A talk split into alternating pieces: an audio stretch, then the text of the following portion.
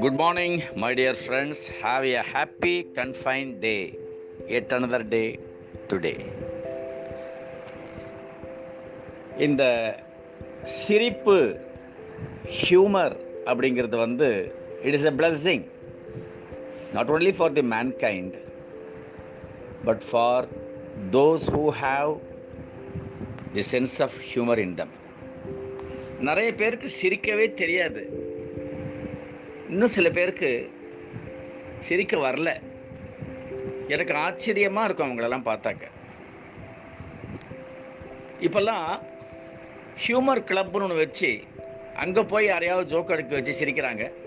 அப்புறம் திறந்த வெளியில் அப்படியே ஹார்ட்டி லாஃப் பெல்லி லாஃப் கொடுக்குறாங்க. ஏன்னா வாய் விட்டு சிரித்தால் நோய் விட்டு போகும் அப்படிங்கிறாங்க. இந்த சிரிப்பு அப்படிங்கிறது வந்து தன்னால் வரணும். ஏதோ ஒரு தமிழ் சினிமாவில் சிரி சிரி சிரின்னு ஒரு பாட்டு வரும். சிரிக்க தெரிந்த மிருகத்திற்கு மனிதன் என்று பெயர். சிரிக்க தெரியாத மனிதன் மிருகம்தான் அப்படின்னு வரும். மனிதனுக்கு மட்டும்தான் அந்த சிரிக்கிற ஒரு அந்த பிளெஸ்ஸிங் அதை கொடுத்துருக்காரு பகவான். சிரிக்க தெரிஞ்சிடுச்சு நமக்கு அப்படின்னா நமக்கு ஸ்ட்ரெஸ் வராது ஸ்ட்ரெயின் வராது டிப்ரெஷன் வராது. முகம் மட்டுமல்ல உடம்பே இளமையாக இருக்கும். அந்த சிரிக்கக்கூடிய அந்த அதிர்வுகள் இருக்குது பார்த்தீங்களா? அது ஒவ்வொரு செல்லுலேயும் ரிஃப்ளெக்ட் ஆகி உங்களை ரொம்ப இளமையாக வச்சுக்கும். நான் நிறைய பேரை பார்த்துருக்கேன். ரொம்ப சீரியஸாகவே இருப்பாங்க. சிரிக்கவே வராது அவங்களுக்கு. சீக்கிரத்தில் அவங்களுக்கு முதுமை வரும் சீக்கிரத்தில் வியாதி வரும். அவங்க மட்டும் இல்லாமல் மற்றவங்களுக்கும் அந்த சீரியஸ்னஸை பரப்பி அந்த சுச்சுவேஷனையே டைட் ஆக்கிடுவாங்க. அதாவது கிரேசி மோகன் ஒரு தடவை ரொம்ப அழகாக சொன்னார். உங்களுடைய நாடகங்களில் வந்து சிரிப்பு நல்லா இருக்கே.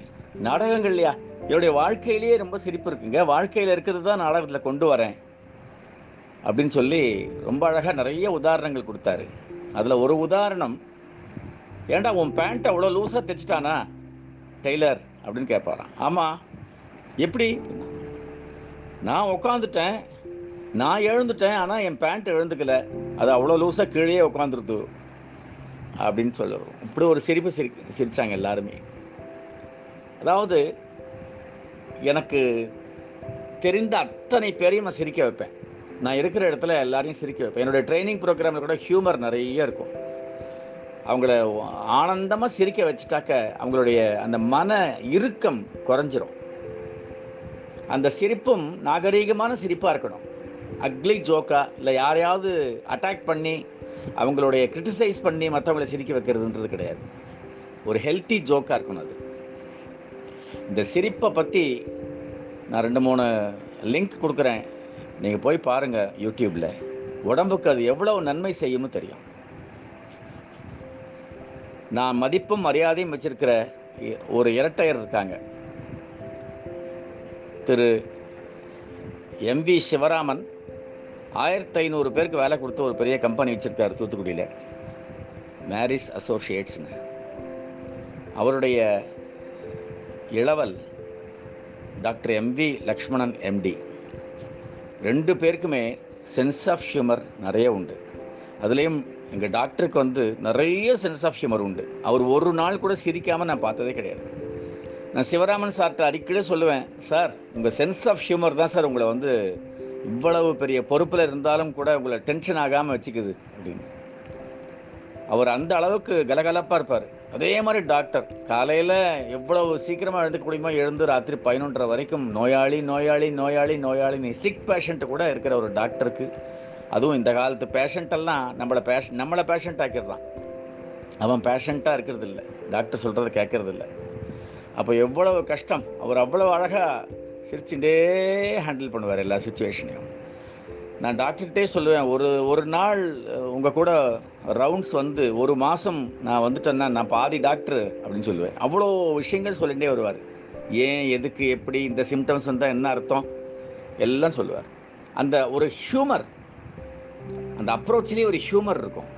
அது ரொம்ப முக்கியம். முல்லா கதைகளில் எனக்கு பிடிச்ச ஒரு கதை டமார்னு சத்தம் கேட்டது. ஒய்ஃப் ஓடியே வந்து என்ன என்ன என்ன ஆச்சுன்னா? இல்லைம்மா என் சட்டக்கிழ விழுந்தது அப்படின்னாராம் முல்லா. டமார்னு சத்தம் கேட்டது? சட்டைக்குள்ள நான் இருந்தேன்ல அப்படின்னாராம். இதே சாதாரண ஒரு கணவனை எடுத்து பாருங்க. டமார்னு கீழே விழுந்து என்னங்க என்ன ஆச்சு? நான் கீழே விழுந்துட்டேன். திருப்தி தானே உனக்கு சந்தோஷம் தானே? அப்படின்னு ஒரு சண்டை ஆரம்பிப்பான் அந்த ஆள். இல்லைன்னா இங்கே அடி அடிபட்டு தான் அங்கே அடிபட்டு தான் கொண்டு அதை கொண்டா இதை கொண்டான்னு எரிச்சல் படுவான். அந்த கீழே விழுந்த வேகத்தில் கூட அவர் எந்த அழகாக அழகாக அந்த ஹியூமரை கொண்டு வராரு பாருங்க. தயவு செய்து உங்கள் வாழ்க்கையில் ஒரு ஒரு சந்தர்ப்பத்திலையும் அதுலேயும் முக்கியமாக நீங்கள் டென்ஷனாக இருக்கும் பொழுது கவலையாக இருக்கும் பொழுது இடுக்கன் வருகால் நகுக அப்படின்னு அதனால தான் திருவள்ளுவர் சொன்னார். லாஃபிங் த ப்ளூஸ் அவே அப்படின்னு ஆங்கிலத்தில் சொல்லுவாங்க. அந்த சந்தோஷம் அந்த சிரிப்பு அந்த நகைச்சுவை இது வந்து வாழ்க்கையில் ரொம்ப முக்கியம். இன்னையிலிருந்து நீங்கள் எந்த தொழில் செஞ்சாலும் சரி நகைச்சுவை உங்கள் வாழ்க்கையில் ஒரு அங்கமாக மாற்றுங்கள். எப்படி வாழ்க்கை பரிமளிக்கிறதுன்னு பாருங்கள் have a humorous day லாஃபிங் day